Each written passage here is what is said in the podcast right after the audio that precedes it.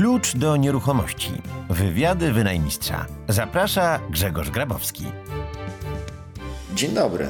Tu Grzegorz Grabowski, autor bloga wynajmistrz.pl. Słuchasz podcastu Klucz do nieruchomości, czyli wywiady wynajmistrza. Tym razem do rozmowy zaprosiłem Bartka Jezierskiego, inwestora w nieruchomości, rynki alternatywne, metale szlachetne i kryptowaluty, ale także autora bloga Mój Plan B. Rozmawialiśmy jednak nie tylko o inwestycjach w nieruchomości, ale o tytułowym planie B, czyli w jaki sposób przygotować siebie i swoją rodzinę, głównie od strony majątkowo-finansowej, na nieprzewidziane katastrofy rynkowe, gospodarcze czy inne. Porozmawialiśmy też, a właściwie staraliśmy się obalić pewne mity czy też przesądy związane z finansami, pieniędzmi i podatkami. Posłuchaj więc o tym, czy pieniądze rzeczywiście szczęścia nie dają, czy etat jest najbezpieczniejszą formą zatrudnienia, czy oszczędnością i pracą ludzie rzeczywiście się bogacą, czy państwo jako instytucja rzeczywiście dba o obywateli i czy w związku z tym płacenie jak najwyższych podatków jest najwyższą formą patriotyzmu. Do tego było jeszcze kilka innych truizmów, które wzięliśmy na tapetę i które najczęściej niestety skrytykowaliśmy. Notatki do tego podcastu znajdziesz pod adresem wynajmistrz.pl łamane przez 011 011. Pod tym adresem możesz też skomentować wywiad. Cześć Bartek. Cześć Grzegorz. Czy możesz powiedzieć kilka słów o sobie? Prywatnie jestem mężem, natomiast zawodowo przedsiębiorcą, inwestorem nie tylko na rynku nieruchomości, ale też rynkach alternatywnych. Jestem tutaj dlatego, że mamy parę rzeczy do przedyskutowania, tak sądzę, w trochę innej formie niż chyba dotychczas e, robiłeś to na swoim blogu. Także jestem bardzo ciekaw, jaki będzie tego efekt. To jest taki chyba pierwszy wywiad w troszeczkę innej formie niż, e, niż normalnie robię, ale mm. spróbujmy, zobaczymy, co z tego wyjdzie. Dokładnie.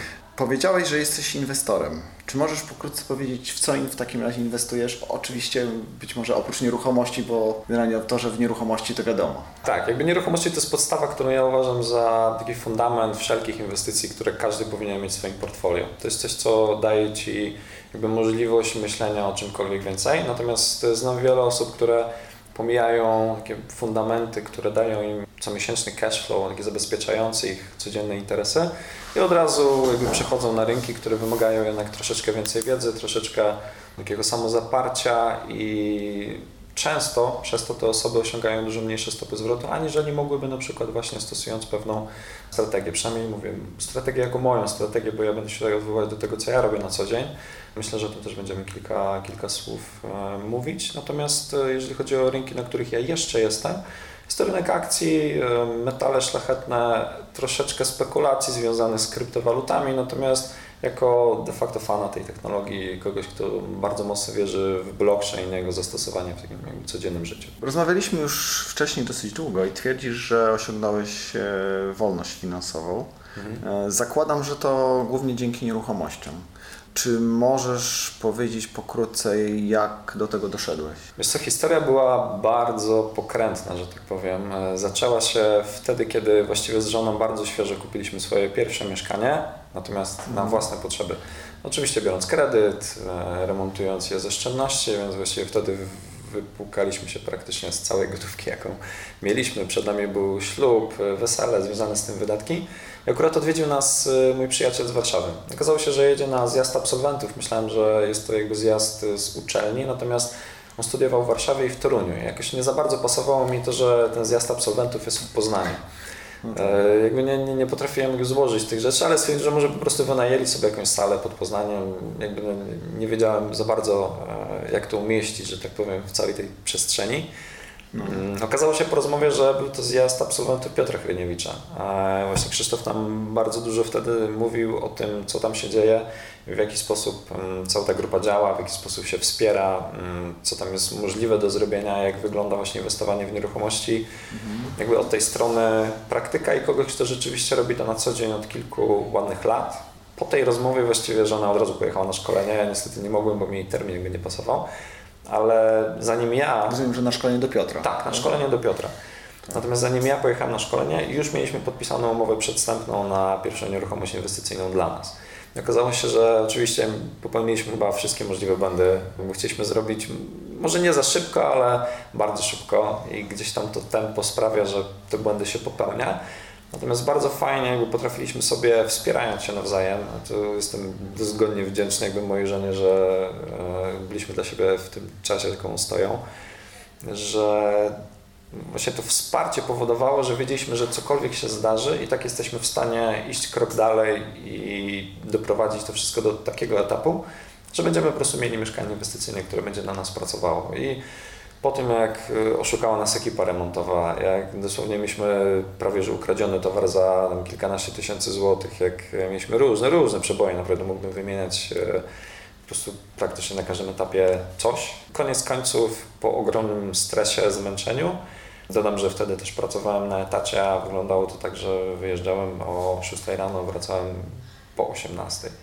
Więc jakby tego czasu na zarządzanie remontem nie, nie było wiele, ale od poniedziałku do piątku, można powiedzieć nawet do soboty, właściwie od 5 do 23 jakby byliśmy poza domem.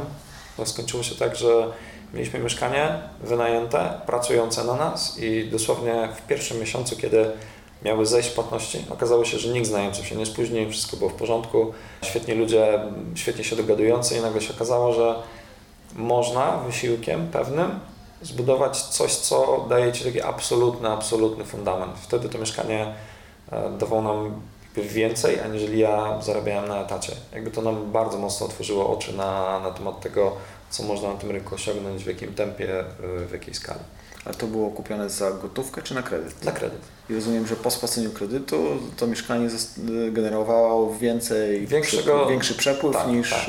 e, Netto niż... zarabialiśmy więcej, aniżeli ja wówczas otrzymywałem z etatu. Bo historia z moim etatem też jest dosyć pokrętna.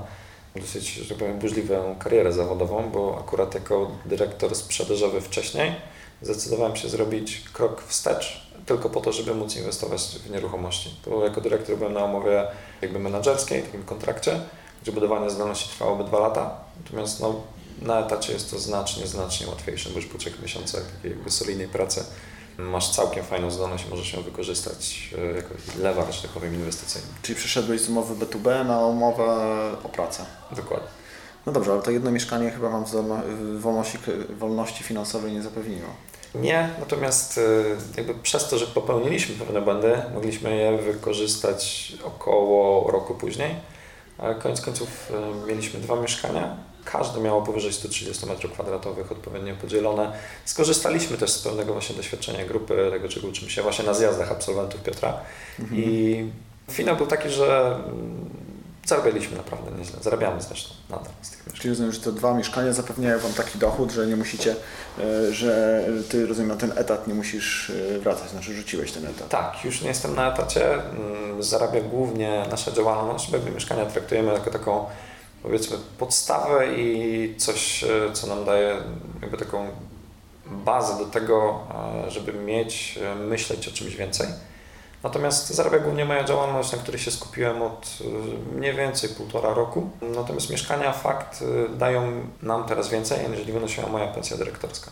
Ta działalność głównie na czym polega? Tworzymy takie inwestycje pracujące na emeryturę dla naszych klientów, czyli to, co zrobiliśmy dla siebie, przenieśliśmy na rynek zewnętrzny i robimy to samo klientom, którzy nie znają się, nie chcą, nie wiedzą, albo po prostu mają gotówkę i skupiają się na tym, co robią, czym są dobrzy. Natomiast chcą, żeby te pieniądze nie leżały po prostu na koncie, zarabiając teraz chyba, nie wiem, 2% po podatku belki. Ale mm. tak naprawdę podejrzewam, że nawet nie, nie dodarzają za, za inflację, jeśli... E, Czyli jest taka usługa, że wynajdujecie mieszkanie, ten inwestor, klient, wasz klient to kupuje, wy remontujecie Dokładnie. I, i, później, i później w jego imieniu zarządzacie tym najmem. Tak, tak, tak. Przeprowadzamy cały proces od e, jakby znalezienia mieszkania poprzez proces kredytowy. Mamy swoich doradców, z którymi współpracujemy, mamy e, kilku, kilka firm jakby podwykonawczych, jeżeli chodzi o elektryków, hydraulików, ekipę remontową. I całość remontu przeprowadzamy jakby bez angażu inwestora, dostosowując to jakby do jego wizji, tego co mu się podoba, bo akurat moja żona mm, odnalazła się w homestagingu i projektowaniu wnętrz, także gdzieś tam te, e, te zainteresowania z takim się objawiły właśnie w tym biznesie i się świetnie w tym dogadujemy. Tak, no mogę tylko dodać, że tak naprawdę obaj jesteśmy absolwentami e, szkolenia Piotra mhm. Chryniewicza, które ja zresztą zawsze polecałem i będę... I na zjeździe się poznaliśmy. Polecać, tak, tak, dokładnie, na zjeździe u Piotra się poznaliśmy. Na razie tyle o Twojej drodze, tak, mhm. w tych nieruchomościach, natomiast ten nasz pomysł na rozmowę powstał głównie przez e, inny projekt, który rozpocząłeś, czyli mój plan B. Czy możesz powiedzieć, co to za projekt, na czym on polega? To jest projekt, który tak naprawdę powstał w praktyce, aczkolwiek jego takie zalążki siedziały gdzieś we mnie już dawno, dawno temu, jako w sumie nie tylko student, ale właściwie uczeń w liceum. Miałem takie przeświadczenie, że wiedza, którą dostaję jest kompletnie bezużyteczna. Oczywiście poszedłem na studia, przez 5 lat y, uczyłem się logistyki i ani dnia nie przepracowałem w branży logistycznej. Zacząłem od sprzedaży, później się to przekształciło w e, dział zakupu właśnie na etacie, więc mówię, ta droga była troszeczkę e, burzliwa, pokrętna, miała górki, dołki. Ale jakby przez dosłownie kilka, kilkanaście lat tej edukacji miałem wrażenie, że mm, poza nią matematyką, którą lubiłem, poza pewnymi informatyką, czyli przedmiotami, które gdzieś tam jakby wpasowywały się w moje preferencje uczenia się, cała reszta wiedzy była totalnie bezużyteczna. Ciężko mi cokolwiek pozytywnego powiedzieć o mm, nauczycielach biologii, zresztą jak nawet No, każdy z nas... nie jedźmy po, po polskiej edukacji. Tak, tak, tylko wiesz, to jest tak, że jak myślisz o nauczycielach, którzy są fajni, to właściwie możesz ich wymienić na palcach jednej ręki z całej swojej historii. Ja myślę, że to jest jakaś tam kwestia nie tylko może nauczycieli, ale całego systemu, tak? To w jaki sposób ten system jest zbudowany i jaki jest, Dokładnie. jaki jest cel tego systemu, tak? I właśnie Niekoniecznie zgodny z, z naszymi osobistymi celami. Tak, i właśnie wtedy powstał we mnie taki bunt, takiego wówczas nastolatka. E, I ten bunt tak jakby rósł, rósł i zawsze miałem taką, takie poczucie misji. W ogóle pierwszą pracą czy projektem, e, który odpaliliśmy ze znajomymi, jak jeszcze byłem na czwartym roku studiów, to była firma szkoleniowa. Więc e, wtedy miałem takie pierwsze, pierwsze zderzenie z uczeniem innych i przekazywaniem bardzo praktycznej wiedzy. Ja wówczas świetnie radziłem sobie z szybkim zapamiętywaniem, czytaniem, Później tę wiedzę przekazywałem i wiedziałem, że to ma naprawdę szalony efekt na osobach, które przychodziły na te szkolenia. To mi dało wyobrażenie tego, co ja w ogóle mogę w życiu zrobić, czyli edukować innych, a zawsze pasjonowały mnie finanse i inwestycje i chciałem jakby ten obszar zgłębiać. Dlatego MPB powstał już dawno temu w mojej głowie, natomiast zmaterializował się po tej całej wiedzy i przeżyciach związanych z inwestowaniem w nieruchomości, które nam pozwoliły zrobić kolejny krok inwestycyjny. Ale co to jest, powiedz? To jest y, projekt edukacji finansowej, nazwany Mój Plan B, dlatego że sam Plan B to jest coś, co ma zapewnić Tobie y, i Twojej rodzinie, Twoim najbliższym dostatnie życie, niezależnie od tego, co będzie się wokół Ciebie działo. Niezależnie od tego, co się może stać Tobie, Twojej rodzinie, czy co może się zmienić w państwie, na świecie, to ma spowodować, że będziesz miał na tyle dużo możliwości, będziesz na tyle zdywersyfikowany, powiedzmy, jeżeli chodzi o Twoje finanse, że cokolwiek by się nie działo, będziesz w stanie mm, dać sobie radę, poradzić, e, wyjść z tego cało i bez żadnego szwanku. O tym też chcę porozmawiać. Co to znaczy ten plan B, Mhm. tak? To powiedz więcej, na czym polega projekt Mój Plan B? Czy to jest blog, czy to jest, nie wiem, jakaś seria szkoleń? Co to jest teraz, a, co ma by, a czym ma być w przyszłości? Na ten moment jest to blog. E, Można mm, przeczytać tam wiele artykułów, które są taką praktyką, właśnie moją codziennością, z którą się zmierzam. Są to oczywiście bardzo subiektywne opinie, nie oczekuję, że każda osoba się będzie z nimi zgadzać. Natomiast to jest mój punkt widzenia poparty praktyką, którą e, jakby ja w życiu miałem, która się zadziała, że tak powiem, która w pewnym sensie wynika z tego, jakie z żoną razem mieliśmy doświadczenia w życiu. Natomiast y, czym on będzie? Na pewno będzie projektem, który ma zarabiać pieniądze, który będzie mm, oferował pewne produkty. Jeszcze nie wiem jakie, natomiast wiem, że to będzie w tym kierunku szło. Przy czym sądzę, że jakby moje podejście jest na tyle odmienne od tego wszystkiego, co, co jakby można znaleźć w internecie, bo nie powiem, zrobiłem bardzo duży research tego, co można znaleźć inwestycyjnie w e, tej jakby polskiej części internetu. Moje podejście jest takie, że więcej wiedzy, znaczy inaczej, 95% wiedzy darmowej, którą ja będę udostępniał, będzie mogła absolutnie zmienić ludzkie życie. To, co jest tam opisane, może w ciągu roku, dwóch, trzech lat przeobrazić zupełnie życie każdej osoby, która po prostu te rzeczy wdroży w praktyce. Tak jak przyjrzałem Twój blog, rozumiem, adres to jest y, mójplanb.pl. No, dokładnie. Tak? To mam wrażenie, że Ty trochę się wzorowałeś na takim y, zagranicznym blogu, który nie tylko blogu, tylko projekcie, który się nazywa Sovereign Man. Tak, dokładnie. Simon Black w sumie. e, Tak. Jakby To jest zresztą pod tym pseudonimem. pseudonim. Tak, pod tym Tak. pseudonimem jakby podpisujący się, y, publikujący artykuły. On zaszczepił właśnie we mnie taką wizję niezależności. Ja wtedy myślałem bardzo dużo jako nastolatek czy świeży student o inwestowaniu, ale on mi, jakby to była osoba, która pokazała mi zupełnie inne spojrzenie na ten cały świat inwestycji, mm, tego co można zrobić, w jaki sposób można ten biznes prowadzić.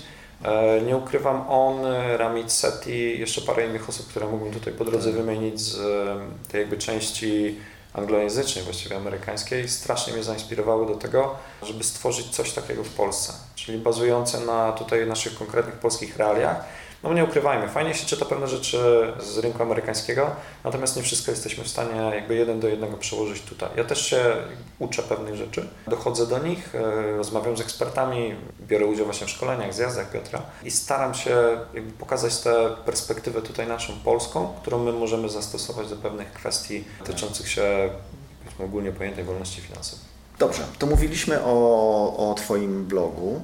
Tak jakby tytuł mówi sam za siebie, tak? Mhm. czyli ten, ten mój plan B. Czy możesz jeszcze raz powiedzieć, co to znaczy ten plan B? Ja oczywiście też mam jakąś tam swoją, swoją na ten temat mhm. opinię, no ale myślę, że dobrze było, gdybyś Ty to e, wyjaśnił w paru słowach. Plan B jest e, planem B, tak de facto. Każdy z nas ma swój plan A, czyli powiedzmy mm, to, co chciałby, żeby się w życiu wydarzyło. Zakładamy sobie pewne kwestie, które chcielibyśmy w życiu osiągnąć, zrobić, mieć, dokonać i zakładamy, że nic po drodze złego się nie wydarzy. Natomiast każdy z nas, moim zdaniem, powinien mieć plan B, czyli taką jakby strukturę nie tylko inwestycji, ale pewnych rzeczy, które w życiu trzeba mieć, jak chociażby polisa na życie, gdzie to powinno jakby stać nieco z boku tego, co robimy. Jeżeli wszystko pójdzie świetnie, będzie to obsypane miodem i droga będzie naprawdę prosta, niewyboista, super, świetnie. Natomiast jeżeli cokolwiek się po drodze wydarzy, a właściwie można powiedzieć, że u każdego się wydarza, każdy miał jakieś tam swoje własne historie, własne przeboje, w tych momentach najważniejsze jest jakby wiedzieć, że coś jakby nas zabezpiecza, stoi z naszego boku w pewnym sensie gwarantuje nam no, nie tylko przetrwanie, ale też y, jakby dostatnie życie nie tylko nam, naszej rodzinie, bo też może okazać się, że na przykład nas zabraknie, tak? w przypadku właśnie polisy na życie. No I wtedy często takie gwałtowne wstrząsy w życiu potrafią zrujnować y, jakby życie nie tylko jednostki, ale właściwie całej rodziny, czy, mm, czy wielu osób, które są wokół tej osoby skupione. Rozumiem, że mówimy głównie o takim zabezpieczeniu, mm, znaczy rozumiem, że nie tylko, ale głównie o zabezpieczeniu finansowym, tak? Czyli, że w momencie, mhm. że, że tak jakby jak mamy pracę, mamy, nie wiem, mamy firmę, która działa w w kraju jest wszystko dobrze, no to tak jakby jest ok, tak? Ale rozumiem, że trzeba się przygotować też na te scenariusze, na czarne scenariusze. Dokładnie. rozumiem, że o tym mówisz, że, że tak jakby trzeba tak przygotować swój, nie wiem, majątek, źródła dochodu, jakkolwiek to nazwać, mhm. żeby w momencie, kiedy wydarzy się czarny scenariusz różnego typu, to może być zarówno coś złego związanego z nami, naszą rodziną, jak i też, nie wiem, z otoczeniem typu, z otoczeniem zarówno takim lokalnym, legislacyjnym, typu, legislacyjnym lokalnym, czy lokalnym nawet tego typu, że nie wiem, że, że budynek, w którym mamy nasze mieszkanie nagle zostanie zniszczony tak, w jakiś tam sposób, ale równie dobrze może być zniszczona gospodarka, która jest naokoło, hmm. czy też nawet kraj. Tak? To znaczy może, może się wydarzyć coś takiego jak konflikt militarny. Dokładnie. Tak? I Dokładnie. rozumiem, że, że trzeba być na to też również przygotowanym i tak te swoje inwestycje przygotować, czyli na przykład zdywersyfikować je geograficznie, żeby w momencie tego czarnego scenariusza no, przetrwać. Tak? W takim razie takie jedno pytanie, bo ja tak jakby uważam, że takim głównym sposobem na zabezpieczenie no to jest dywersyfikacja. Zarówno jeśli chodzi o klasy aktywów, w które inwestujemy, czyli nie tylko nieruchomości, ale też, coś, ale też inne rzeczy. Mhm. Też być może za chwilę porozmawiamy jakie. Też dywersyfikacja geograficzna, czyli że nie tylko na przykład jedno miasto, tylko również inne miasta w Polsce, ale też być może inne kraje. Nie wiem, czy może in, czy inne kontynenty, tak? Nie wiem, e, ale czemu nie, czemu nie tak? Tylko, e, tylko mam takie, mm, tak jakby jak ja o tym mówię, to reakcją większości osób jest to, że okej, okay, fajnie, no fajnie by było mieć mieszkanie za granicą, żeby w razie czego móc e, mieć też przychody z innych, z innych krajów i móc się przeprowadzić, ale że to jest tylko dla bogatych. Tak, że okej, okay, możesz dywersyfikować chociażby geograficznie, ale trzeba mieć naprawdę no, przynajmniej trochę większy majątek, żeby w ogóle o tym myśleć. Czy się z tym zgodzisz? I tak i nie. Jakby na pewno trzeba myśleć o dywersyfikacji, natomiast są kroki, które trzeba po kolei przejść, żeby móc mówić o tym, że na przykład chcę zdywersyfikować się międzynarodowo, jeżeli chodzi nie wiem, o mój biznes, jeżeli chodzi o moje inwestycje, no jeżeli działamy lokalnie, jakimś nie wiem, sklepem warzywnym, nie jesteśmy w stanie zdywersyfikować tego międzynarodowo. Natomiast jeżeli mamy sieć, to już możemy pomyśleć o tym, żeby na przykład założyć spółkę matkę e, w innym kraju, jeżeli Polska, a mieć w Polsce spółki córki porejestrowane tylko po to, żeby ten biznes był w pewnym sensie niezależny od tego, co się lokalnie legislacyjnie dzieje. Natomiast y, każdy musi przejść pewne etapy. Wystarczy dosłownie jeden mały kroczek do tego, żeby móc myśleć o międzynarodowej dywersyfikacji. Najprostszy przykład. Bardzo lubię przeglądać y, oferty na Fly for Free, jeżeli chodzi o tanie wakacje, tanie loty. Jakby mnie to strasznie inspiruje, że można polecieć za grosze w zakątki świata i zwiedzić pół świata tak naprawdę, nie wydając na to jakichś szalonych pieniędzy. Przykład z dosłownie chyba z tygodnia czy dwóch e, ostatnich. Wycieczka do Gruzji, kilkaset złotych, e, przeloty z hotelami, ze śniadaniami, ze wszystkim. A okazuje się, że Gruzja jakby jest poza jurysdykcją Unii Europejskiej, więc jest całkiem fajnym miejscem, jeżeli chodzi o jakby niezależność od tego, co się tutaj u nas dzieje lokalnie, legislacyjnie. Przy czym jest bardzo stabilny, fajnie rozwijającym się krajem. Władze się zmieniły, zupełnie zmieniły podejście do przedsiębiorców, do obywateli, do tego, w jaki sposób państwo powinno funkcjonować i dla kogo de facto służyć. Więc założenie konta tam to jest właściwie jeden dzień roboczy, odebranie karty 48 godzin później i wydając, mówię, kilkaset złotych, zwiedzając y, Gruzję, pijąc sobie naprawdę świetnie winka, będąc na wakacjach, można przy okazji, dosłownie przy okazji poświęcić kilka godzin na to, żeby założyć konto, które jest y, w pewnym sensie niedostępne do żadnych władz w Polsce czy nawet w Unii Europejskiej. Czyli rozumiem jako miejsce, sposób y, trzymania gotówki poza Polską. Dokładnie. To jest też jedna z metod y, dywersyfikacji, czyli żeby część swojej gotówki trzymać y, na kontach za Między innymi granicą, tak, bo wyobraź sobie, że mm, mamy teraz system, który tak naprawdę działa z nastawieniem ogromnym na realizację pewnych interesów, czyli mamy Urząd Skarbowy, JPK VAT, inwigilowanie jakby wszystkich y, transakcji. No mi nie E, musisz tego mówić. Tak, tak, jakby ty, to jest Twoja codzienność, natomiast jakby wiele osób też nie zdaje sobie z tego sprawy, że na przykład jeżeli masz kilka kont w różnych bankach, okazuje się, że masz jakąś zaległość drobną, bo zawsze się może zdarzyć, że nie wiem, puściłeś przelew nie na tę kwotę, pomyliłeś cyferkę, e, są zajmowane Tobie konta, właściwie wszystkie jednym systemem, to jest chyba system ogniwo, ile dobrze kojarzę, Tak. i nagle się okazuje, że nie możesz e, zrobić głupich zakupów kartą, bo jest blokada na koncie, ona wisi i jak musisz najpierw to uregulować, poczekać kilka dni, abyś mógł normalnie funkcjonować e, w codziennym życiu. Więc w jakby praktyce komornik możecie zablokować wszystkie konta przy pomocy systemu elektronicznego. Już nie, nie Tak. tam, to już nie jest robione przy pomocy listów, tylko Nie, nie, nie. To jest jakby praktycznie Tak. powiedzmy w cudzysłowie takie kliknięcie mm, jednej, e, jednego guzika, odhaczenie jakiejś opcji i nagle masz podblokowane wszystkie konta. E, Więc jakby żyjemy w takiej, takich realiach, gdzie póki jest ok, to jest ok, ale jest takie powiedzenie, że na każdego znajdzie się paragraf. I naprawdę no, teraz jakby jest ogromny ciężar. Nie mówię o osobach na etacie, bo one w żaden sposób się nie rozliczają, to jest robione przez firmy, ale o przedsiębiorcach, którzy właściwie większość etatów w Polsce, że tak powiem, dają, jeżeli chodzi o, o to, co robią tutaj przedsiębiorcy u nas w kraju. Mm, Na nich spoczywa cały ciężar, cała odpowiedzialność i teoretycznie powinni znać kilka tysięcy stron ustaw na pamięć, które często są publikowane na przykład 31 grudnia danego roku i wchodzą na dnia następnego. Te realia powodują, że powinno się myśleć o tym, żeby w jakiś sposób się od tego systemu uniezależnić. Ja nie mówię o tym, żeby jeżeli komuś się dobrze tutaj żyje, bo na przykład mi się świetnie żyje w Polsce, kocham nasz kraj i uwielbiam jakby to zróżnicowanie morza i gór, natomiast y, pomyśleć o tym, żeby jednak nie wszystkie, jak to się mówi za granicą, y, jajka trzymać w jednym koszyku. A czy masz w takim razie jakoś uporządkowane? Bo wiem, że to jest temat rzeka, tak? To znaczy Mhm. w jaki sposób zabezpieczyć, zabezpieczyć e, siebie, na, siebie i rodziny na różne scenariusze i to zabezpieczyć no, nie tylko finansowo, ale też zdrowotnie, m, jeśli zadbać o Dokładnie. bezpieczeństwo i tak dalej, i tak dalej. E, To jest tak jakby temat rzeka. Czy możesz jakoś skrótowo powiedzieć, powiedziałeś, że to trzeba poczynić pewne kroki. O co warto zadbać? O co przede wszystkim warto zadbać? Od czego byś zaczął i co po kolei byś zrobił, gdyby przy, do ciebie, przyszła do Ciebie taka osoba, słuchaj, fajny masz blog, kupuję tą ideę, powiedz mi, co mam zrobić. Wiesz, to taką podstawą mojej strategii inwestycyjnej, którą zresztą bardzo obszernie opisałem na blogu, są dwie rzeczy. Nieruchomości i polisa na życie. Jeżeli chodzi o to, co się dzieje standardowo w naszym życiu, to właściwie poza pracą myślimy tak naprawdę o tym, jak spędzić czas ze znajomymi, w jaki sposób skorzystać z tych wolnych chwil, tak aby móc jak najwięcej czasu spędzić z bliskimi, czy na rzeczy, które lubimy robić na co dzień. I poświęcenie dosłownie kilku godzin dziennie czy tygodniowo co zresztą my zrobiliśmy z żoną, jakby mówię, nadal bazuje na tym, co my przeszliśmy i jak wyglądały nasze doświadczenia. W niewielkim odstępie czasu jest w stanie dać y, ogromne bezpieczeństwo, jeżeli chodzi o cash flow, jeżeli chodzi o przepływy pieniężne i to, co dalej później można z tą gotówką robić. To są na pewno nieruchomości, które przy minimalnym wkładzie własnym, wykorzystując zdolność kredytową, mogą dać y, niesamowite efekty, jeżeli chodzi właśnie o cash flow i budowanie pewnego majątku. Natomiast poza tym, że pewna kwota wpływa na nasze konto, to warto też w tym momencie pomyśleć, a co jeśli chcę zrobić powiedzmy 8 kroków, ale dojdę tylko do drugiego, trzeciego, bo mnie zabraknie albo coś mi się stanie.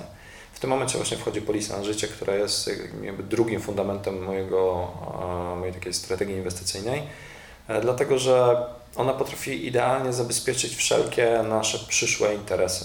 Trzeba myśleć o polisie na życie nie jako inwestycji, tylko jakby przejęciu ryzyka. Czyli my, No tak, jak każde, jak każde Tak. ubezpieczenie. Tak? tylko właśnie jest taka mentalność, wiesz sobie, ja też w ogóle sprzedawałem polisy na życie jako doradca klienta. Wtedy zderzyłem się z takim jakby, może nie, nie opinią, ale takim przekonaniem, gdzie wiele osób się mnie pytało, ok, ale co ja z tego będę miał? Że jakby płacę składkę, natomiast nie czuję tego, że cokolwiek zostaje w mojej kieszeni. No tak, ale to jest, okej, nie wchodźmy tutaj w techniki, znaczy w produkt pod tytułem polisa na życie, tak? No bo to jest rozumiem się- Tak, tak. Natomiast jakby chodzi o to, że to jest element planu B, który ma Ciebie zabezpieczyć i w pewnym sensie płacąc za zdjęcie tego ryzyka, możesz myśleć o realizacji dalszych kroków planu. I mając te dwa fundamenty, że tak powiem, zapewnione, możesz iść dalej i czynić kolejne kroki inwestycyjne na, Czyli na jak? Akcje, metale szlachetne. Jeżeli chodzi o akcje, tutaj można jakby je podzielić na mniej więcej trzy kategorie, takie, które e, zasadniczo kupujemy tylko po to, żeby je mieć w portfelu, jako firmy, które mają ogromną perspektywę biznesową, których wartość rośnie, jak na przykład Coca-Cola, którą Warren Buffett trzyma w portfelu od e, chyba ponad 25 lat. Mhm. Mm, Są też akcje, które dają nam dywidendę, czyli regularny cash flow e, wypracowywany mm, z zysku firmy i akcje, które mm, w pewnym sensie są takimi wschodzącymi gwiazdami, czyli okazją do pomnożenia majątku w dość krótkim czasie. Często kupuje się po prostu biznesy niedowartościowane przez rynek, tylko po to, żeby później one e, właściwie, jakby rynek zorientował się, że one są więcej warte aniżeli obecna wycena. Natomiast później wchodzimy już dalej jakby w spekulacje, czyli coś, co e, jest jakby kolejnym krokiem, gdzie inwestując bardzo małe kwoty, jak na przykład w kryptowaluty, możemy osiągnąć astronomiczne zyski. No, patrząc na chociażby na cenę bitcoina, osoby, które na samym początku w niego inwestowały, już nawet mówiąc tutaj początku, czyli kilka lat temu, e, gdzieś gdzieś jakby w połowie jego istnienia, mogły naprawdę solidnie odłożyć sobie pokaźny kapitał na, na przyszłą emeryturę.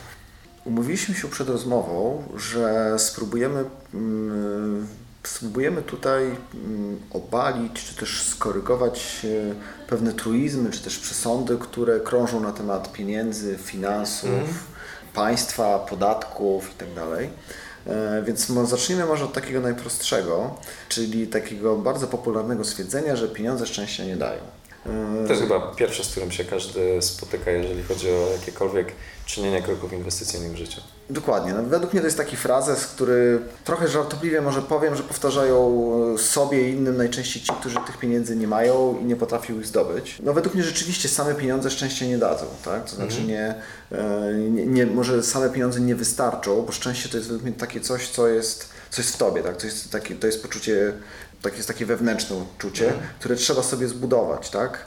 którego się nie da zbudować wyłącznie przy pomocy zewnętrznych czynników typu pieniądze, majątek, luksus i tak dalej. Ale według mnie pieniądze w tym bardzo pomagają, bo za te pieniądze możesz sobie kupić czas. Dokładnie, dokładnie tak. E, Jakby w 100% zgadzam się z tym, co, co teraz powiedziałeś, bo mówienie, że pieniądze szczęścia nie dają, to jest tak jak, że miłość nie daje nam cukierków. Jakby, no, miłość nie jest od tego, żeby dawać nam cukierki, a pieniądze nie są od tego, żeby dawać nam szczęście. E, Szczęście zależy w dużej mierze od nas, natomiast ostatnio natrafiłem na bardzo ciekawe badanie amerykańskich naukowców. Natomiast e, stwierdzone było tam, że osoby, które przeznaczały pieniądze na pozbycie się z życia czynności, tych, których nie lubili najbardziej, na przykład sprzątanie domu, czy gotowanie, czy jakiekolwiek no, koszenie trawnika, i za pieniądze kupowały czas innych osób, Okazało się, że byli statystycznie znacznie bardziej szczęśliwi, aniżeli osoby, które tego nie robiły. Więc pieniądze same w sobie nie mogą dać nam szczęścia. Właśnie one nie są od tego, ale są od tego, żeby zapewnić nam czas i skupienie na tych rzeczach, które lubimy, które kochamy robić, które uwielbiamy, czy na naszych bliskich. Jakby to jest kwintesencja w ogóle całego bogactwa, bogacenia się, budowania majątku. Robimy to po to, żeby nie musieć myśleć o tych rzeczach, które gdzieś tam nam zawsze z tyłu e, głowy siedzą, czy, czy które po prostu nie lubimy robić na co dzień. No właśnie, z tym wiąże się jeszcze jedno takie stwierdzenie, czy też y, opinia, mm, która według mnie niestety jest chyba mm, trochę taką cechą polską, być mhm. może według mnie wynikającą z historii i z systemu, który, który w tym kraju jakoś tam panował, panował wcześniej, y, czyli takie uznawanie ludzi bogatych za złych, i mhm. podejście, że jak ktoś jest bogaty, to na pewno komu, to na pewno odziedziczył to po rodzicach albo komuś ukradł i że generalnie nie można się wzbogacić w sposób uczciwy. Tak, to jest bardzo, bardzo, bardzo powszechna opinia. E, co jest ciekawe, to właśnie w ten sposób myślą osoby biedne. Czyli tłumaczą sobie, że ok, ja, pewne rzeczy nie przesłaniają mi rzeczy wartościowych czy najważniejszych w życiu, że gadżety mnie nie rozpraszają, jakby skupiam się na tych wartościach, które są w życiu ważne, natomiast to jest w pewnym sensie usprawiedliwianie własnej sytuacji, bo można się skupiać na tym, co jest w życiu ważne, na tych wartościach, które gdzieś tam leżą głęboko w naszym sercu i w międzyczasie robić pieniądze, zarabiać, inwestować i pomnażać swój majątek. Jakby to, te rzeczy się nie wykluczają. Tak? To nie jest tak, że wszyscy bogaci to są dupki i dorobili się tylko dlatego, że ktoś wcześniej tę fortunę im podarował, zostawił w spadku. Chyba tylko 19% amerykańskich milionerów jest, o ile dobrze pamiętam, e, w pewnym sensie odziedziczyła fortunę albo e, dostała pieniądze na taki powiedzmy szybki start w życie. Cała reszta, czyli ponad 80%, e, to są osoby, które w pewnym sensie od pucybuta do milionera przeszły tę drogę.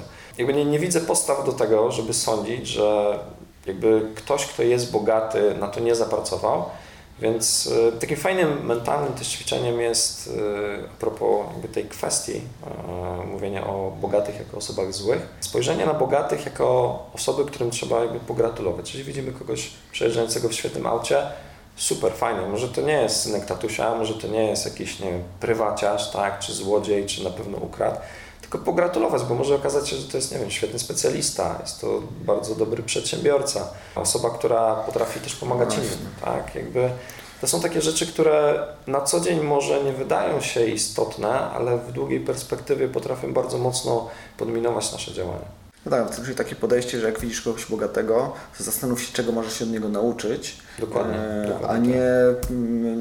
myśl o tym, że na pewno te pieniądze e, ukradł. Ty też wspomniałeś o tym przedsiębiorcy. Ostatnio na Facebooku tam rzuciło mi się w oczy takie stwierdzenie, że któryś z polityków chyba brytyjskich albo amerykańskich to powiedział, tak, że dużo osób patrzy na przedsiębiorców jak na wilki, które trzeba zabić, które są niebezpieczne Inni, to najczęściej mhm. Państwo patrzą jak na krowy, które trzeba wydoić, a bardzo niewiele osób patrzy na przedsiębiorców jak na konie, które ciągną cały ten wóz. Dokładnie, jeżeli spojrzymy na statystyki, jeżeli chodzi właśnie o etaty, yy, udział w PKB, wszelkie rzeczy, które tyczą się tego, w jaki sposób wygląda nasza gospodarka, post factum, Okazuje się, że największy ciężar spoczywa na barkach osób, które prowadzą własny biznes i zatrudniają choćby jedną, dwie, trzy czy cztery osoby, a które całym swoim de facto majątkiem odpowiadają za wszelkie rzeczy, które mogą im się, za wszystkie potknięcia, które mogą im się na co dzień przydarzyć też jakby mówienie o tym, że pieniądze szczęścia nie dają, jakby bardzo lubię zestawiać z pracą na etacie, bo najwięcej jakby o tym mówią osoby etatowe, które nie mogą skalować jakby swojego biznesu, bo one sprzedają swój czas za pieniądze. I w momencie, w którym taka osoba, która ma powiedzmy świetnych znajomych w pracy, e, pracodawcę, którego ceni, który daje jakieś benefity na Wielkanoc, na święta, e, środowisko, tak, tak, środowisko, które lubi, E, pracę, którą lubi, jeżeli dostanie od firmy konkurencyjnej, której kompletnie nie zna. Jakby musi wejść w nowe środowisko i od początku układać swoje życie, e, dostanie ofertę opiewającą na, nie wiem, 1000 zł, 500, 1500 zł na to podwyżki. Okazuje się, że jest w stanie wszystko porzucić właśnie dla tych pieniędzy. Więc mówienie o tym, że pieniądze szczęścia nie dają, a czynienie na co dzień czegoś takiego jest takim trochę byciem lekko nie, niespójnym. A wydaje mi się, że większość osób spokojnie by przyjęła podwyżkę tego rzędu e, jako coś, coś ekstra, no nie oszukujmy się, pracując na etacie, e, zwiększenie swoich dochodów o 15-20% to jest duży skok, więc e, jakby nie, nie szedłby w tym kierunku, że jakby właśnie mówienie o osobach bogatych ich pieniądzach jest takie, że one szczęścia nie mogą dać, że to są na pewno osoby nieszczęśliwe, czy osoby, które mają w życiu same problemy, albo rodzina ich nie kocha, nie wiem, cokolwiek, możemy sobie wypełnić i dodać jakieś swoje rzeczy, które mamy w głowie. Natomiast zastanowił się bardziej jakby pod tym kątem, w jaki sposób te osoby właśnie mogą nas czegoś nauczyć. Co one zrobiły inaczej niż ja, że w tym miejscu w swoim życiu mają to, co mają. No właśnie, teraz chyba trochę płynnie przeszliśmy do tego kolejne, kolejnego stwierdzenia, czy też mitu, z którym ja się też e, straszliwie nie zgadzam, czyli tym takim myśleniem, że etat jest najbezpieczniejszą formą zarabiania na życie.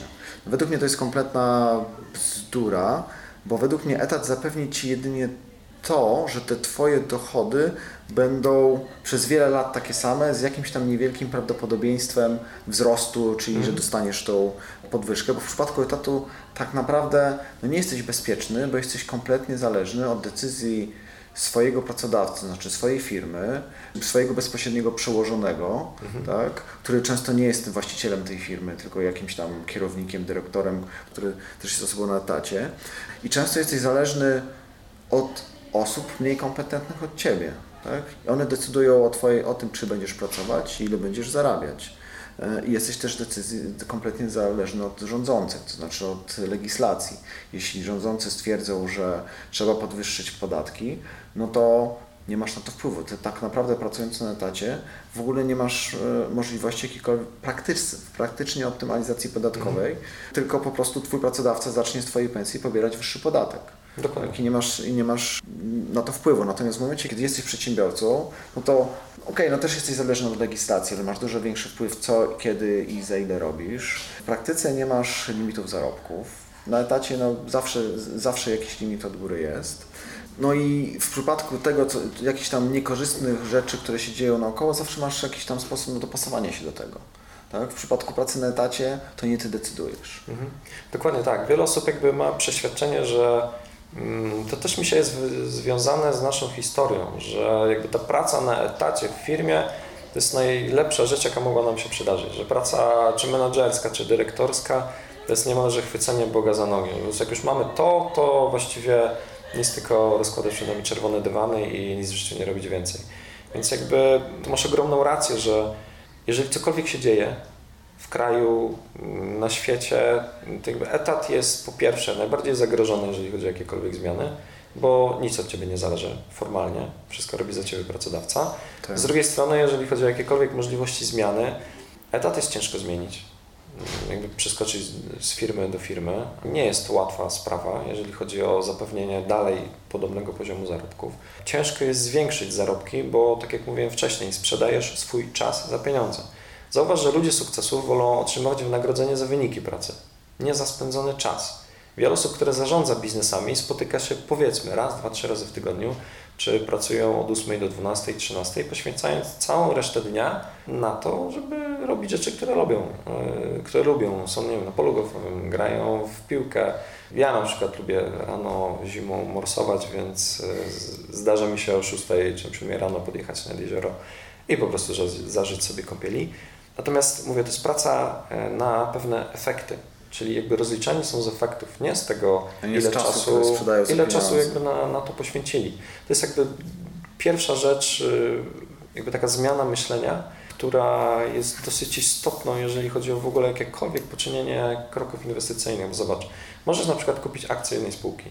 Załóżmy, że poświęciłeś kilkanaście dni na to, żeby przeanalizować konkretną firmę, konkretne spółki z konkretnego sektora.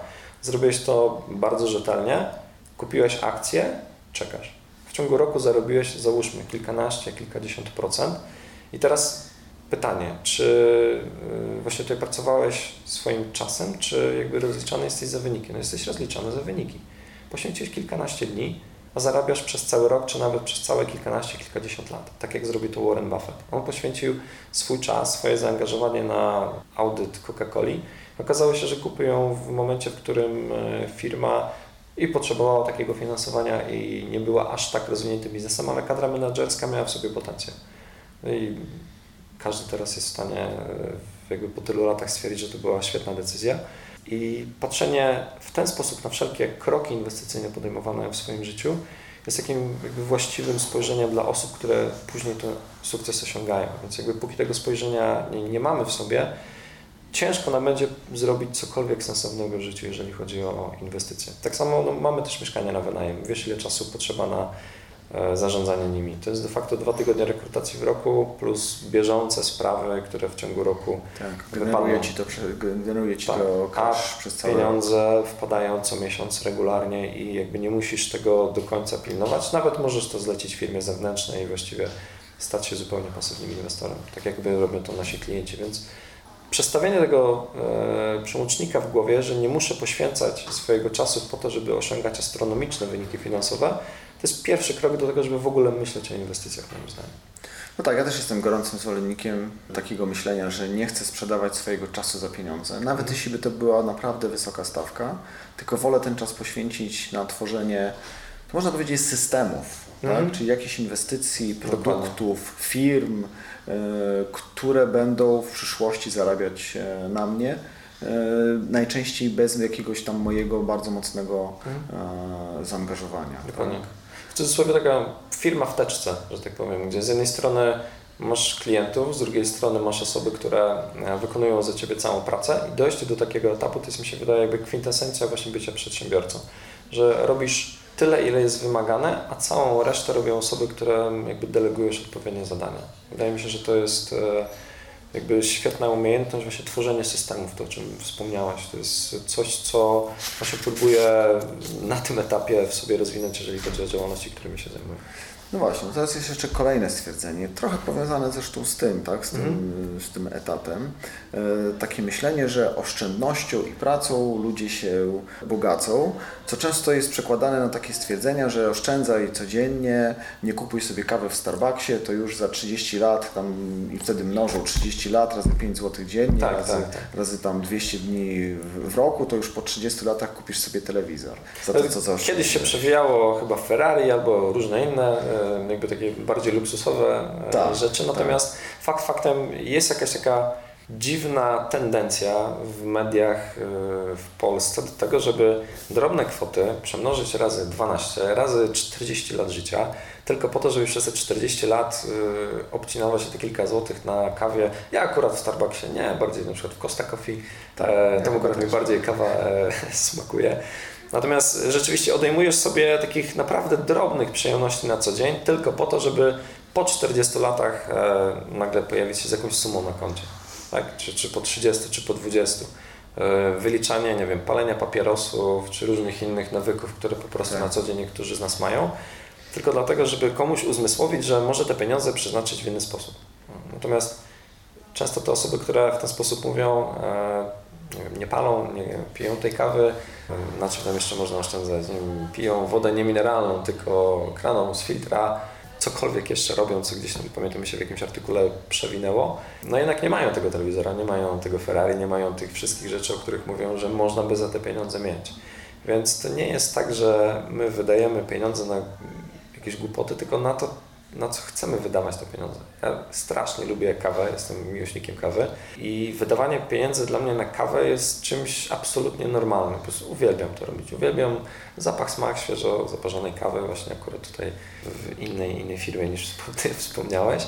Okay. Mm, więc jakby, jeżeli miałbym na co dzień myśleć o tym, żeby te kilka złotych zaoszczędzić robiąc kawę w domu, no okej, okay, mogę to zrobić, ale mogę zarabiać więcej po to, żeby mógł sobie te kawy na co dzień kupować, bo umówmy się, że jakby skupianie się na oszczędzaniu ma swoje granice. Jeżeli zarabiamy kwotę X, żona załóżmy, czy, czy partner, e, czy właśnie mąż e, zarabia kwotę X, mamy 2X dochodu netto miesięcznie, mamy dzieci, czy ich nie mamy, też jakby e, kwestia wchodzenia dalej w szczegóły, ale z tej kwoty możemy oszczędzić tak naprawdę niewiele. Jeżeli ktoś oszczędza 1000 zł miesięcznie, to wydaje mi się, że to jest jakby duża suma. E, niewiele osób tyle Nie zależy co od miesiąc. zarobków, tak? Tak, natomiast Tego, jak, też na jakim poziomie żyjesz, tak? Zależy od... no, w pewnym sensie tak, natomiast y, ci, którzy zarabiają już troszkę więcej, jakby mogą sobie tak spojrzeć wstecz, ile zarabiali 5-10 lat temu i czy rzeczywiście te różnice odkładają na konto, czy jednak jakieś znajdują się wydatki, które po drodze w nieoczekiwane. inflacja poziomu życia, tak? Tak, tak, nieoczekiwanie więcej nam wpadają. więcej wydajesz, tak? Dokładnie, natomiast oszczędzanie ma swój limit. Limit prosty w postaci wysokości naszego dochodu netto. Natomiast zarabianie więcej nie ma limitu. Możesz poprosić o podwyżkę, możesz jakby ją wynegocjować, możesz zmienić firmę, możesz zająć się czymś poza swoją pracą, czyli w języku amerykańskim to jest taki side job. E, Jeżeli lubisz, nie wiem, tworzyć grafikę komputerową, szydełkować, robić cokolwiek, możesz to w pewnym sensie zmonetyzować. Możesz stworzyć na bazie tego później swój biznes i zrezygnować z etatu. Możesz jakby to rozwinąć do czegoś, co jest systemem biznesowym, gdzie już właściwie się nie angażujesz w to e, w pełni. Natomiast jakby z tej drugiej strony, czyli możliwości zarobkowe, jakby sky is the limit. Nie, nie mam takiego limitu, gdzie te możliwości zarobkowe się kończą, czyli oszczędzając, ok, możemy to zrobić bardzo długo, ale no ja nie wyobrażam sobie, żebym przez 40 lat odejmował sobie wszelkich przyjemności tylko po to, żeby za lat 40, o ile dożyję, Kupić sobie Ferrari. kupić sobie Ferrari i, i co ja wtedy jako 70-latek z tym Ferrari Ferrari zrobię. Tak? Ani to nie będzie komfortowe, ani nie będę mógł szybko jeździć, jakby to będzie kompletnie bez sensu. A teraz mogę inwestować, zarabiać na nieruchomościach i co jakiś czas na przykład wypożyczyć sobie Ferrari na weekend. To nie jest dla mnie problem e, wydać e, nie wiem, kilka tysięcy tylko po to, żeby sprawić sobie ogromną przyjemność, dlatego że moje finanse właśnie dbają o to. Tak? Jakby e, to takie, to się mówi w slangu amerykańskim big wins, powodują, że jesteśmy w stanie e, osiągnąć więcej aniżeli oszczędzając, bo jakby grając w oszczędzanie, to jakby grę, nawet jeśli ją wygrasz, to mi się wydaje, że masz dalej takie poczucie, że przegrałeś. Jakby ja tak tak, to no to jest to takie podejście, że, że niektórzy grają, żeby wygrać, a niektórzy grają, żeby nie przegrać, tak? Ja Dokładnie, rozumiem, że, dokładnie. że tak jakby to grasz, żeby wygrać, to skupiasz się na tym, żeby zwiększyć swoje przychody. Mhm. Oczywiście no nie, nie budując przy okazji bardzo wysokich kosztów, no bo żeby nie nastąpiła ta inflacja poziomu życia, tak? E, A jeśli tak jakby grasz, żeby nie przegrać, to po prostu zaczynasz patrzeć na swoje koszty, je minimalizować Mhm. i uważasz, że właśnie za 40 lat kupisz sobie, e, kupisz sobie Ferrari. Tak? Czyli skupiajmy się na wzroście przychodów poprzez różnego rodzaju zmiany, o których mówiłeś, niż na tym, żeby oszczędzać 5 zł dziennie na kawie. Dokładnie. Też jakby nie chcę, żeby słuchacze jakby nie znają mnie, pewnie jak 99,9 osób, które będą słuchały tego podcastu kompletnie mnie nie zna i podejrzewam, że jeszcze nie było na, e, na mojej stronie, nie miało okazji w żaden sposób ze mną wejść w jakąkolwiek interakcję, czy to elektroniczną, czy osobistą. Mm, Może odnieść wrażenie, że nie wiadomo jakim życiem żyjemy. Jakby, wiesz, milion dolarów, człowiek wygląda po prostu jakby nie wiadomo skąd się urwał. Prawda jest jakby zupełnie odwrotna. My teraz z żoną skupiamy się na tym, żeby budować swój majątek, a nie go wydawać na bezsensowne rzeczy. Um, oczywiście mówię, wydawanie na kawę i oszczędzanie 3 zł jest bez sensu. Ta przyjemność jest naprawdę więcej warta niż te 3 zł. Natomiast e, od kilku lat nie byliśmy na porządnym odlopie. Nawet jeżeli chodzi o nasz miesiąc miodowy, to była wycieczka do Krakowa, e, a nie gdzieś do Tajlandii, na Bali, do USA, czy jakichkolwiek, czy nawet nie wiem, Grecja, Turcja. Mm, Dlatego, że naszym celem teraz jest zbudowanie jak największego majątku, który będzie nam później te przyjemności dawał.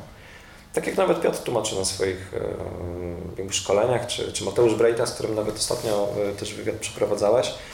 Jedno mieszkanie, które daje nam około 1,5-2 tysiące, jest nam w stanie dać na przykład w czasy kilka razy w roku fajne auto, rzeczy, o których myślimy na co dzień, a tak naprawdę często właśnie finanse nas ograniczają. Jakby myślenie w ten sposób o inwestycjach, że one będą finansować nasze przyjemności za jakiś czas, jest wydaje mi się takim właściwym podejściem. Chyba nawet, o ile dobrze pamiętam, Arystoteles mówił, że cierpliwość jest gorzka, ale jej owoc jest słodki. Więc ciężko Okej. jest na co dzień patrzeć na znajomych, którzy właśnie jeżdżą za granicę, pytają się Ciebie, a dlaczego nie byłeś na wczasach? Czemu nie jeździsz nigdzie? A gdzie masz miesiąc miodowy? Gdzie, gdzie te wszystkie rzeczy? Wydają astronomiczne pieniądze na, nie wiem, sukienki, garnitury, spodnie, gadżety i tak dalej, i tak dalej. Ale w międzyczasie okazuje się, że Ty zdążyłeś zrobić tyle dużo, że za chwilę kupujesz sobie te rzeczy z przeświadczeniem, że Ty spokojnie możesz wydać te pieniądze. Bo one jakby pracowa- pracują już na Ciebie, zamiast Ty poświęcać swój czas codziennie, który mógłbyś spędzić z rodziną, wymieniasz właściwie na takie powiedzmy żetony, za które te rzeczy kupujesz. Czyli pracujesz teraz, żeby móc wydawać e, później, ale oczywiście nie tam za 40 lat, tylko trochę szybciej. Tak, tak, tak. Jakby nasza perspektywa jest 5-10 lat. No dobrze, to zostawmy ten temat. E, Przejdźmy do innego takiego frazesu bardzo często powtarzanego i też, e, który odzwierciedla się w oczekiwaniach generalnie społeczeństwa, czyli że państwo musi zadbać o swoich obywateli. I że to rolą państwa jest zadbać o tych ludzi, o ich dzieci, o ich bezpieczeństwo, zdrowie, emeryturę. I nie chcę już wspominać o takich rzeczach typu 500, które dba tak naprawdę o czystą, żywą gotówkę tego, tych, tego e, społeczeństwa. To niestety uważam za, za raczej za złe, złe rozwiązanie. Tutaj opinię mamy podobną, ale Co o tym myślisz, tak? W jaki sposób, w jakim zakresie państwo powinno dbać o obywatela? Patrząc his- historycznie, rolą państwa było zapewnienie bezpieczeństwa obywatelom. No Czyli właśnie. przykład Polski. Tak? Wiele plemion, wiele na jakby różnych osób, ale o mniej więcej jednolitej i kulturze, i języku, e, i pewnych wartościach, które skupiły się w państwo i jakby zapewniały sobie nawzajem e, bezpieczeństwo w czasach, które wówczas były mm, militarnie bardzo niepewne. Ta rola bezpieczeństwa, zgadzam się z nią o tyle, że e, żyjemy w świecie, w którym no, ciężko wyobrazić sobie świat bez państwa. Czyli y, gdzieś tam e, z tyłu głowy każdy z nas wie, że pewnie gdyby nie wojsko, to ktoś by się znalazł, kto by chciał wykorzystać swoje możliwości militarne, żeby na przykład zdobyć cudze surowce. No tak, czyli bezpieczeństwo, tak. Więc wychodząc od bezpieczeństwa, przeszliśmy do sytuacji, w której państwo najpierw zabiera ci pieniądze tylko po to, żeby je rozdać później według y, Bóg wie jakiego kryterium. Jeżeli chodzi o 500, jakby no kryterium jest oczywiste dziecko, tak, ale po co zabierać i rozdawać, jeżeli można by w pierwszej części nie zabrać? Bo te zabrane pieniądze przechodzą przez ręce urzędników, którzy muszą te 500 plus rozdysponować, e, poświęcają swój czas, swoją pracę, pewną wartość, którą mogłyby te osoby przenieść na inne części naszej gospodarki, tylko po to, żeby te pieniądze z powrotem w jakiś sposób wróciły do, do obywateli. A takim głównym właśnie problemem takiego socjalizmu, z którym mamy tutaj do czynienia, jest to, że socjalizm ma problem z dystrybuowaniem, bo tak jak kiedyś wszyscy mieli równe pensje, ale ten pracował więcej, ten pracował mniej, no to dlaczego ja zarabiam tyle samo, a pracuję tyle i zrobiłem tyle urobku, a ktoś zrobił mniej, ma to samo, a chciałbym otrzymywać więcej. No, i jakby to jest główny problem właśnie, jeżeli chodzi o wszelkie kwestie dotacji, zapomóg, zasiłków, e, czyli ten cały socjal, o którym można, można mówić, czy to jest dystrybucja tego dobra. Znacznie lepiej byłoby, moim zdaniem, pozwolić ludziom zarabiać, nie, nie krępować ich, jeżeli chodzi o przepisy, legislację, swobodę działalności. Zobaczmy na, nie wiem, Singapur, Hongkong, tak? Teraz ogromne zamieszki w Hongkongu właśnie dlatego, że jakby Hongkong broni się przed e, zależnością jakąkolwiek od Chin. Ogromne demonstracje tylko dlatego, że jakby nie chcą w żaden sposób oddać mm, jakichkolwiek swoich praw e, Chinom z uwagi na to, że tutaj jakby e, Wielka Brytania powiedziała, ok, jakby my się od waszych spraw już odsuwamy i sami sobie tutaj decydujcie o tym, co się u was dzieje. Więc y, ta wolność myślę, że jest w każdym z nas. Myślę, że każdy z nas w jakimś sensie chciałby być wolnym obywatelem, natomiast y, wolność, taka prawdziwa, ma swoją cenę, czyli pracę, którą trzeba na nią poświęcić. I niestety niektórzy wolą e, nie pracować, nie robić nic, jeżeli coś im ma, tak powiem, z nieba kapać. Państwo jest potrzebne. Zresztą to są tak jakby bardzo znane, bardzo Mhm. znane opinie tych wolnościowców, tak? że państwo jest potrzebne tylko w niektórych obszarach typu bezpieczeństwo, solidny system y, prawny y, i, i sądowniczy. Tak? Natomiast w pozostałych kwestiach te, te rzeczy powinny być w rękach y, samych ludzi, typu budowanie chociażby mm, majątku na emeryturę, dbanie o własne dzieci i tak dalej. Dokładnie tak. Można spojrzeć nawet w Europie, jeżeli chodzi o swobodę prowadzenia działalności Polska versus chociażby UK. Podejście do osób prowadzących działalność e, na wyspach jest kompletnie odmienne od tego, które stosują polscy urzędnicy i z którym możemy się na co dzień w Polsce spotkać. Tam, jeżeli przedsiębiorca zrobi błąd, to urzędnik jakby jest po to, żeby mu pomóc. Nie po to, żeby go zaraz za, nie wiem, wymienioną żarówkę 5 minut po zamknięciu kasy fiskalnej przyznać mandat, czy dowalić 11 tysięcy kary za zorganizowanie loterii na ekspres o wartości 90 zł. A to są realne jakby przykłady rzeczy, które miały miejsce w Polsce, dlatego że urzędnicy chcieli się jakby wykazać przed e, zwierzchnikami.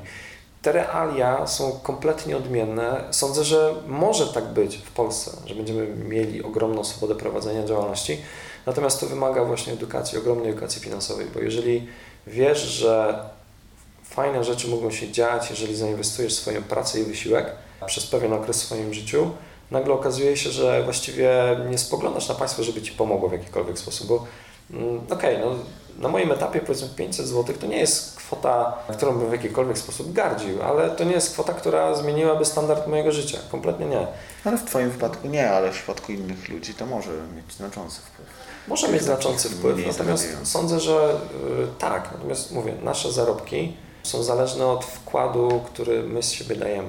Pracodawca wycenia nas, nasz czas, ale przy awansach myśli o zaangażowaniu, o tym, jakie ekstra rzeczy robiliśmy jakby cały czas gdzieś tam myślenie o wynikach pracy jest znacznie bardziej wartościowe, aniżeli od samego czasu spędzonego na daną pracę. Więc hmm. pójście w tym kierunku i stworzenie jakby systemu, który będzie gwarantował odpowiednie wynagradzanie osób chcących zaryzykować, aniżeli je piętnujących, mi się wydaje jest jakby tym kierunkiem, w którym powinniśmy dążyć jako całe państwo, cały naród, aby osiągnąć jeszcze więcej tu na naszej powiem, rodzimej ziemi. Powiem szczerze, niestety na to nie liczę. To znaczy, patrząc, patrząc na rządzących i nie chodzi mi tu o aktualną frakcję rządzącą, tylko mm. generalnie, to jest niestety tak, że do polityki nie idą przedsiębiorcy. To znaczy najczęściej na górze są ludzie, którzy w życiu nie, w życiu nawet, często nawet nie stali obok przedsiębiorcy. Tak, potrafili z grubsza głośno krzyczeć. To była jedna rzecz, którą... E, bo zauważ, że osoby, które osiągają sukcesy i dużo robią, siedzą cicho. Nie marudzą, nie narzekają, klą pod nosem na pewne rzeczy, które są denerwujące czy irytujące, ale w pewnym sensie to są osoby, które po prostu nie narzekają. Dlaczego? Bo nie mają na to czasu. Ale być może to jest troszeczkę też nasza wina, bo ja się czuję przedsiębiorcą, ty też mhm. się czujesz przedsiębiorcą i może to jest też po części nasza wina, że tak naprawdę trochę mm, odpuszczamy te kwestie polityczne, zaangażowanie w, w wybór tych ludzi, którzy, mhm. którzy mają nami rządzić. I w ten sposób niestety tam trafiają ludzie, którzy mm, no, tych przedsiębiorców traktują tak jak mówiłem wcześniej, jak dojne krowy. Tak? tak. Ja uważam, że to jest poniekąd troszeczkę nasza wina, że przedsiębiorcy jako grupa tak bardzo mocno politycznie się nie angażują. Oczywiście mówimy, mówię o tych małych przedsiębiorcach. Tak, tak. Y, teoretycznie właśnie te małe firmy mają mm, powiedzmy najmniej możliwości manewrowania, jeżeli chodzi o swój biznes. Natomiast e, prawda jest taka i akurat e, jestem też w Warszawie nie z przypadku. E, znaczy oczywiście tutaj, jeżeli chodzi o rozmowę z Twoimi słuchaczami, to jest jakby jedna kwestia, która bardzo mocno mnie zmotywowała do tego, żeby do, do stolicy przyjechać. Natomiast też właśnie odwiedzamy znajomych, którzy w pewnym sensie pojawią się e, na moim planie B, ale jakby już nie chcę o tej kwestii tutaj dokładnie mówić, natomiast jest ona bardzo mocno związana z dywersyfikacją międzynarodową. E, właściwie każdego biznesu, który e, robi się obecnie w Polsce, nawet pokroju kwieciarni czy, czy sklepów odzieżowych. Także wydaje mi się, że po prostu osoby nadal nie wiedzą, że to można robić. W pewnym sensie boją się tego, bo gdzieś tam ta machina medialna cały czas mówi o tym, że optymalizacja podatkowa jest zła, że trzeba płacić podatki, że nie wiadomo w jaki sposób trzeba hołubić to państwo, tylko dlatego, żeby, żeby te podatki jednak trafiały do kasy państwa, a nie do Twojej kieszeni czy e, do jurysdykcji, która w pewnym sensie na to e, zasługuje swoim podejściem. W ten sposób płynnie przeszliśmy do kolejnego tematu. Płynnie nam dzisiaj idzie. Tak, to mm, z tym się też bardzo często spotykam, e, czyli takim podejściem i to nawet wśród ludzi, którzy do nas przychodzą po, po jakąś mhm. tam pomoc związaną z podatkach, w podatkach, to mają takie podejście, że podatki trzeba płacić, no najczęściej ci, którzy przychodzą, to mówią, że, że nie chcę płacić wysokich podatków, ale coś tam muszę płacić, żeby się mnie Urząd Skarbowy nie czepiał.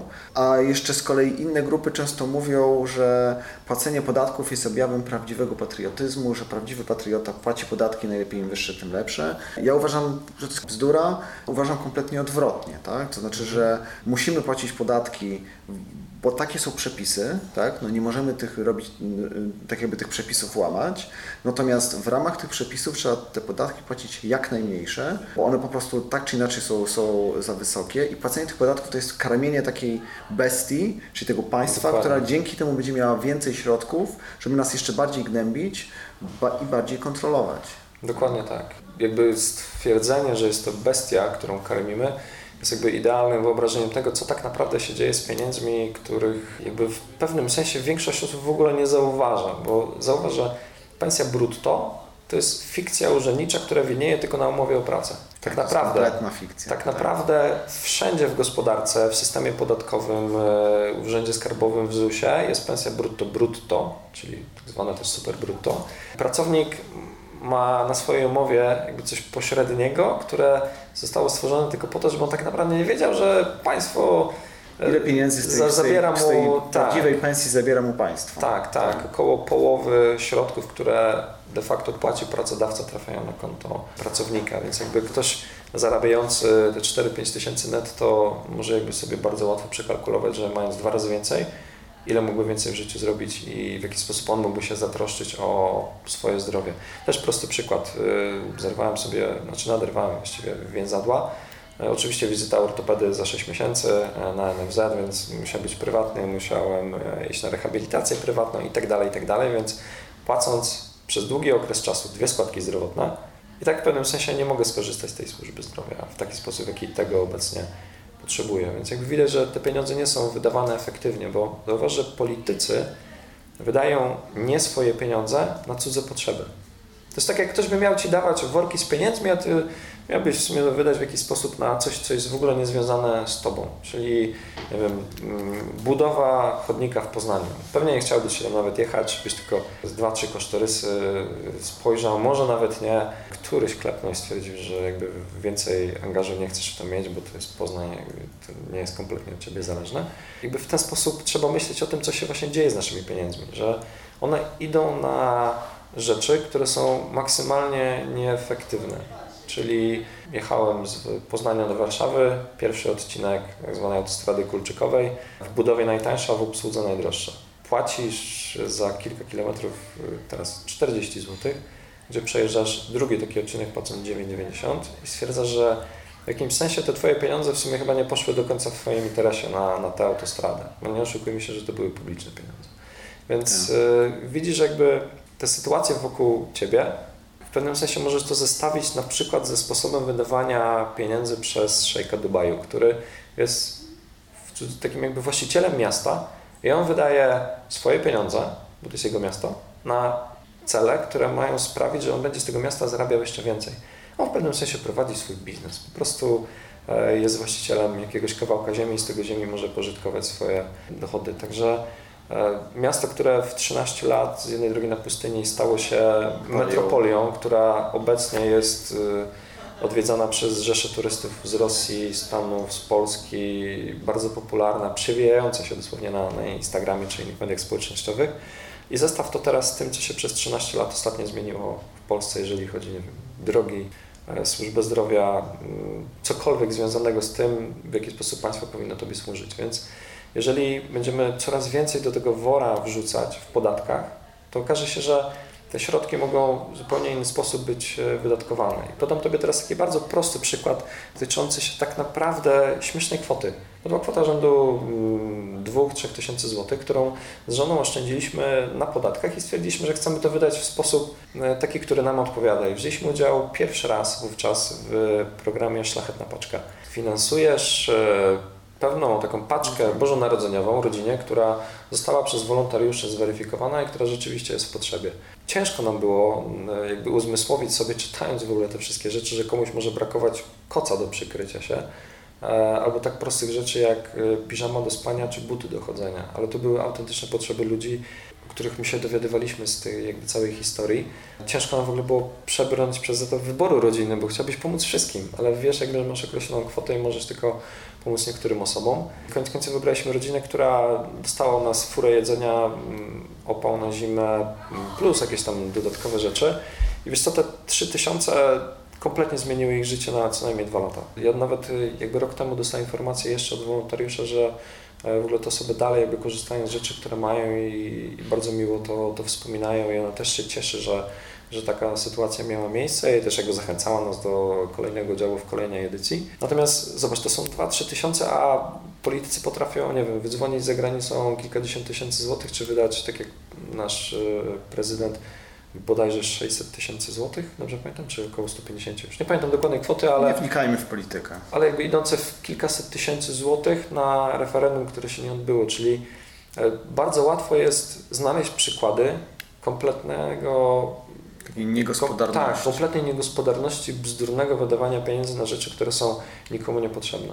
A te pieniądze mogłyby znacznie e, inaczej pracować na. na Gdybyśmy nasze to sami decydowali, dobro. na co, na co to wydajemy.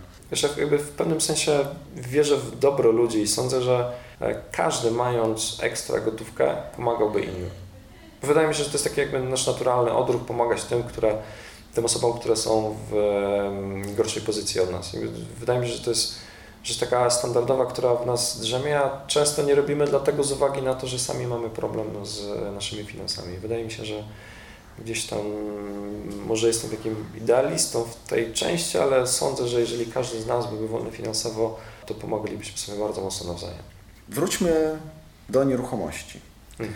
Istnieje taki, taka obiegowa opinia, że na nieruchomościach nie można stracić, że kupienie nieruchomości to jest zawsze dobra, dobry pomysł i że nieruchomości warto w związku z tym trzymać w nieskończoność, no bo to jest zawsze, zawsze coś, e, coś fajnego, co będzie zawsze przynosić pieniądze, na tym się nie da stracić. Ja z kolei uważam, że mm, nieruchomości trzeba traktować jako jeden, jedną z klas aktywów, w które inwestujemy. I nie zawsze nieruchomości są dobrą inwestycją. To znaczy trzeba wiedzieć, kiedy i w jaki sposób w te nieruchomości inwestować. I nie jest tak, że jak chcemy zainwestować, to niezależnie od tego, kiedy kupimy i co kupimy, to będzie dobrze. Tak jakby ja do tego podchodzę tak, że nieruchomości jest jedną z klas aktywów całkiem dobrą, bo przynoszącą co miesiąc. Tam ich, ich cena generalnie tam z czasem rośnie, przynosi cashflow co miesiąc, jeśli jest wynajęte, ale są momenty, w których warto te pieniądze z nieruchomości wyjąć i być może włożyć w jakieś inne aktywa, akcje, metale szlachetne. Oczywiście pamiętając o tych świętej zasadzie dywersyfikacji, tak więc tutaj tylko zmieniamy ewentualnie proporcje. Tak? Powiedziałeś się jakby, że nie zawsze nieruchomości są dobrą inwestycją. Moje podejście jest takie, że one stanowią fundament w ogóle wszelkich inwestycji, czyli na nich y, budujemy to, co będzie dalej. Y, Ja bym to zmienił tylko troszeczkę na nie każda nieruchomość jest dobrą inwestycją. Często osoby, Okej. które straciły na nieruchomościach, kupiły nieruchomość dla siebie, czyli jakby patrzyły swoimi oczami, podczas gdy ich docelowy klient, czyli przykładowo student, któremu chcieli wynająć to mieszkanie, ma zupełnie inne potrzeby. Czyli kupowali mieszkanie, gdzie jest powiedzmy salon z aneksem kuchennym, do tego jakaś sypialnia, łazienka i stwierdzili, że wynajmą to studentom, bo mają dwa pokoje, jakoś tam sobie z tą kuchnią dadzą radę. Ci studenci, a się okazuje, że jakby ich potrzeby, czyli nie wiem, bliskość parku, zieleni, czy jakiekolwiek inne rzeczy, na które oni zwróciliby uwagę, są kompletnie bez znaczenia dla ich docelowego klienta, czyli takiego studenta, który chce mieć mieszkanie w centrum, E, Nie musi ono być duże, ale e, blisko komunikacji miejskiej i tak dalej, i tak dalej, i tak dalej. Więc jakby nie, nie każda nieruchomość jest dobrą inwestycją. Natomiast ja uważam, że jeżeli chodzi ogólnie o inwestowanie w nieruchomości, mówię, one stanowią taki fundament jakiejkolwiek przyszłych inwestycji.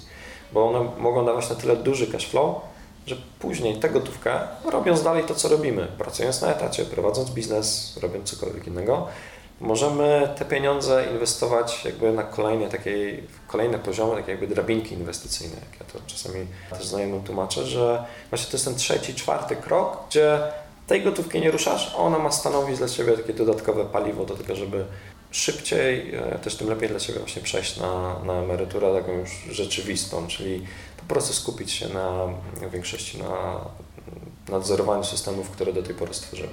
Tak, czyli że nieruchomości, znaczy okej, inwestujemy, tylko trzeba to robić w sposób właściwy. Dokładnie. E, Nie znam- A, a nie na łapu capu i kupuję tam pierwszą lepszą nieruchomość w cenie rynkowej. E, Tak, tak, tak. Y, My spędziliśmy bardzo wiele godzin na tym, żeby wyszukać swoją pierwszą nieruchomość. Oczywiście teraz wygląda to inaczej z uwagi na obecność na rynku, pewne znajomości, natomiast spokojnie da się to zrobić, przeglądając internet, bazując na ofertach, które są ogólnodostępne, czy e, pytając, jeżeli chodzi o znajomych. Natomiast trzeba wiedzieć, w jakim celu właśnie jej szukamy. Czyli mieć skonkretyzowany mm, cel, by wiedzieć po co i dlaczego daną nieruchomość mamy kupić, bądź akurat ją odrzucić z uwagi na pewne cechy, które nam nie, nie pasują. Cena to jest tylko jeden z czynników. Natomiast y, mówię, trzeba wiedzieć y, po co to robimy i jaki jest nasz y, jakby taki końcowy efekt, który chcemy osiągnąć. Tym sposobem doszliśmy do końca. Bardzo dziękuję za rozmowę. Dzięki również za zaproszenie. A dla naszych słuchaczy, czytelników, tylko informacja, że oczywiście linki do tych rzeczy, o których wspominaliśmy, umieszczę pod, pod tym nagraniem. Tam też znajdziecie link do blogu Bartka. Bardzo dziękuję, Bartek. Dzięki również. Też jeżeli słuchacze czy czytelnicy mieliby jakiekolwiek pytania tyczące się tematów poruszanych tutaj podczas tej rozmowy, zachęcam gorąco do komentowania. Myślę, że będę się maksymalnie udzielał, jak tylko się da. E, Też jakby tutaj właśnie u u Ciebie na blogu po to, żeby chciałem jak największą wartość z tego wszystkiego, o czym rozmawialiśmy tutaj czytelnikom i, i słuchaczom przekazać. Dzięki. Dzięki również.